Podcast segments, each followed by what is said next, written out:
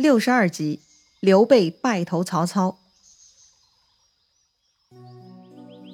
上一回咱们说到，这个袁术呢，本想先打刘备，再灭吕布。他特地呢给吕布送了粮食，让他站在边上，不要插手自己教训刘备的事儿。但是呢，这个吕布是收下粮食，他却不办事儿。他呢考虑了自己的利益，还是出面调停罢兵。他特地在自己的军营里头呢。搞了一场辕门设计的表演秀，吓退摆平了纪灵，破坏了袁术的第一次计划。接着呢，袁术就来了第二次计划，他采纳了纪灵的方案啊，跟吕布结亲，让自己的独生子呢去娶吕布的独生女。吕布的夫人严氏贪慕袁家的前途，他就怂恿吕布同意了这门亲事。于是袁术就派手下韩印联络操办了。这天呢，韩印在驿馆。成功突然到访，而且他就直接戳穿了袁术他们的计谋。这次结亲的目的不就是为了要杀刘备吗？那成功是什么态度呢？难道他反对吗？非也，这个成功啊，其实是过来提醒韩印的。如果袁术真的是这样的计划，那么必须动作要快，否则啊，很快就会被别人识破的，到时候就搞不定了。韩印觉得成功讲的有道理呀，但是该怎么加快流程呢？说白了，如今已经很快了，第一次提亲就同意，很快就下了聘礼，还能多快呢？这个成功就告诉韩印了，说呀，他自己会去劝说吕布，当天就送女儿出嫁。韩印听成功这么说，是心花怒放，哈哈哈！如果能这样就太好了。这次回去就带上新娘，那我就再也不必出差来徐州了。这个韩印是连连向成功拜谢。接着呢，这个成功就去找吕布了。他见了吕布就问：“听说明公要将女儿嫁给袁家，很好啊，不知准备哪天结亲呢？”吕布摇摇头，说自己啊还没想好，还得再商量商量。成功就说了。古者以来，从接受聘礼到成婚，间隔的时间是有规定的呀。各种身份都是不同，比如天子是一年，诸侯是半年，大夫是一季，庶民是一月。吕布听成功这么说，哎，他又想到自己老婆说的了啊，那个袁术会成为皇帝的，他就问成功。这袁公路早晚会当皇帝，那就可以按天子惯例一年了。成功说不行。吕布又问：“要么按照诸侯惯例？”成功也说不行。吕布皱皱眉头：“难道要按卿大夫的惯例？”成功还是说不行。吕布就笑了：“哈哈，难道公台的意思是？”咱们还得按照署名的惯例吗？成功还是摇头。吕布看成功这样卖关子，有点不耐烦了，问他到底想怎样。成功就正色说：“如今天下诸侯互相争雄，现在明公跟袁家结亲，能保得住诸侯之中没有妒忌的吗？”吕布点点头。这成功就继续说了。如果咱们再另外约定婚期，到时候就会有人趁机半路伏兵，婚事就黄了。吕布想想，确实啊，这年头坏家伙太多了。这个陈宫呢，接着说，所以要么不答应婚事，一旦答应就不能再约时间，而是要立刻出嫁，趁其他诸侯都不知道的时候。先把女儿送到寿春，找个别馆先住下，另外选择良辰吉日再成亲，这样才能万无一失啊！吕布听成功说到这儿啊，那是恍然大悟啊！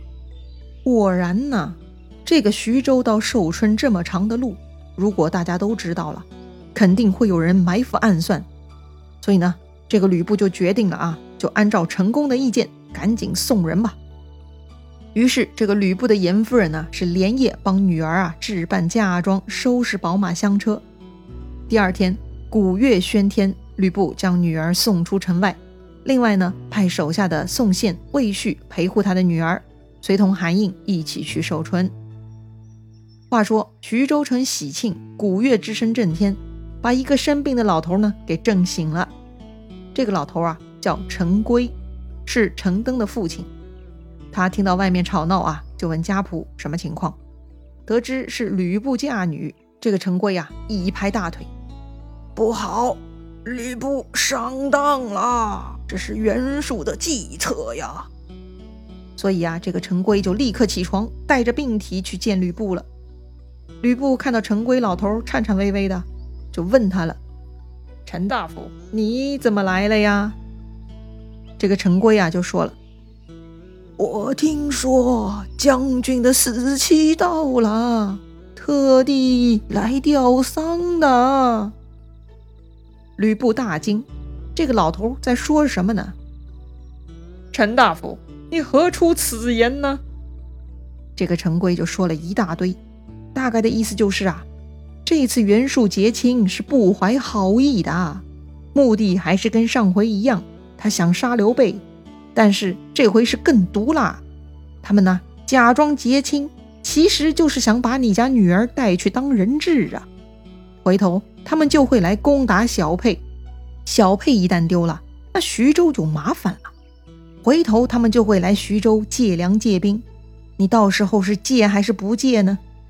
你要是借，那就是个无底洞；你要是不借，他们就有借口来讨伐你了。再说了，这个袁术有称帝的野心，那就是造反呐！一旦他造反，你就是反贼的亲属啊！到时候天下都不容你的。听陈规这么一分析，这个吕布是吓出了一身冷汗，没想到后果会这么严重。于是他赶紧派张辽带兵出城，把女儿给抢了回来，连同袁术那个使者韩印啊，一起带回来监禁了。同时呢，吕布另外派人去袁术那里啊，假装说自己还在准备嫁妆。说还要等些日子哈。陈规呢，看吕布把人给追回来了，他就继续劝说吕布要把那个韩印啊送到许都去，结交一下曹操政府。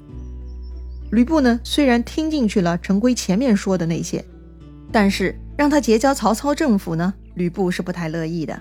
毕竟啊，这之前他一直在跟曹阿瞒对 K，吕布的心理阴影面积是很大的，一时他也走不出来。好吧，嫁女儿的事情先放下不说。这天，手下忽然来报告，说刘备啊在小沛招军买马，不知是何居心。那吕布觉得这是很正常的事儿嘛，不足为怪。但是紧接着，这个宋宪、魏续也来了，他们向吕布报告说呀，他们奉吕布之命去山东买马，买了好马三百多匹，没想到回来的路上被强盗抢去了一半。后来一打听啊，这个抢马的强盗居然是张飞扮的。吕布大怒，立刻带兵冲到了小沛，质问刘备为什么抢他的马。刘备见到吕布是气势汹汹而来，又说自己抢马，而他是很莫名其妙啊，他正摸不着头脑呢。这个张飞呢，却挺枪出马，他承认了，是我夺了你的好马，你准备怎么样？吕布气坏了啊！亏得自己辕门射戟，还多次维护刘备跟袁术闹得不开心，居然张飞这厮还这一副拽样，实在是令人愤怒啊！吕布就骂了：“还眼贼，你哪一次藐视我？”张飞的眼睛很圆嘛，所以吕布骂他还眼贼，就像人家骂刘备大耳贼一样啊！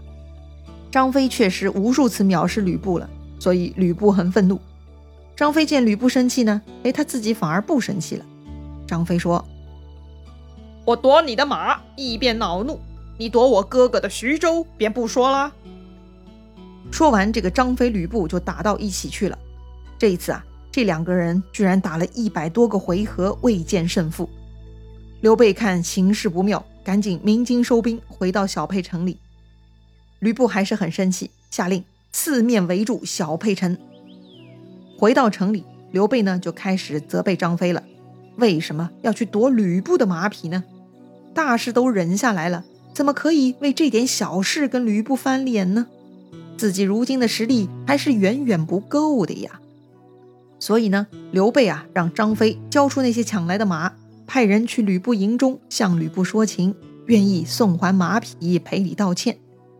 吕布呢，本来也就是来讨马的嘛，既然刘备同意还给他，吕布觉得也是可以接受的。但是旁边的陈宫又不同意了，他立刻跳出来劝吕布说呀：“这个刘备就是表面上和善，其实张飞的行为才能最代表刘备的心意呀。”这个张飞如此不知好歹，说明刘备暗地里就是这个态度。如果再纵容刘备，今后咱们一定会反受其害的呀。吕布听了，觉得也有道理哈，实在张飞这个还眼贼太可恨了，所以呢，吕布就拒绝刘备还马求和的提议，继续攻城。再说刘备，他的小沛城里啊，本来就没有多少军士，撑不了几天的。这回吕布如此坚定，又不肯放过自己。刘备也慌了，赶紧就召集手下一起商议对策。这个时候，孙乾呢就提出一个撤离的建议，去投奔敌人的敌人。那吕布的敌人就是曹操喽。所以呢，孙乾的意思就是放弃小沛，投奔许都的曹操。于是啊，当天晚上三更时分，张飞为先锋，刘备居中保护家中老小，关羽殿后。他们啊，趁着月明，从小沛的北门逃了出去。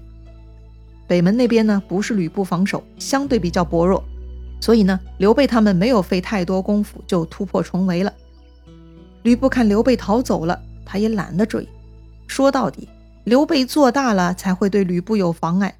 如今啊，这个刘备是完全丢了家当，他先是丢了徐州，这一回又丢了小沛，刘备啊，算是一无所有的流浪狗了。所以吕布根本就不把他放在眼里。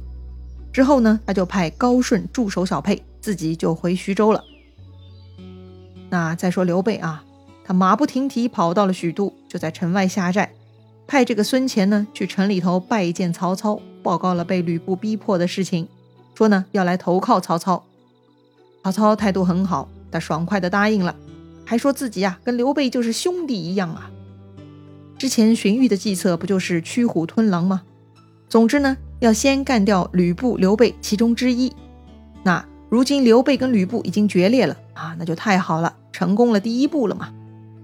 曹操呢对刘备是很热情的。第二天呢，他特地设宴款待，很是拉拢。两个人是一直喝酒聊天，搞到很晚才散席。等刘备一离开，荀彧就来找曹操了。他提醒曹操啊，说这个刘备呢是英雄人物，要早点干掉他。否则一定会成为后患的。曹操当时呢还没有想明白，所以呢他就没有表态，荀彧就走了。随后呢郭嘉又来了，曹操呢就问郭嘉的建议，要不要杀刘备？这个郭嘉的态度呢跟荀彧是不同的，他觉得呀此时不应该杀刘备，因为啊眼下的曹操呢要考虑自己的人设，曹操是为百姓除暴的伟大领袖啊。还得坚持仰仗信义，招募俊杰。像刘备这种人，一向在外有好名声，这次又是穷困来投靠的，是杀不得的。如果杀了，那不就落得个残害贤良的恶名了吗？那今后天下智谋之士，谁还敢来投靠主公呢？那主公又依靠什么来平定天下呢？虽然刘备是个祸患不假，但是。眼下除掉他，却坏了自己的名声，阻碍大业，那就不划算了啊！说到这儿呢，咱们也能看到郭嘉的智慧了啊！这个权衡利弊是很厉害的。就像原来刘备收留吕布，他也是考虑自己的名声嘛。同样的道理，此时位高权重的曹操，难道不需要考虑名声吗？那是必须的呀！说白了，哪怕就是装腔作势做给别人看，那也是必要的。那说回曹操，这个郭嘉的分析啊，还是很有道理的。那曹操会采纳吗？他会如何对待刘备呢？咱们下回再聊。如果你喜欢这个节目，请点击节目右上角分享给你的朋友哦。咱们明天再见啦！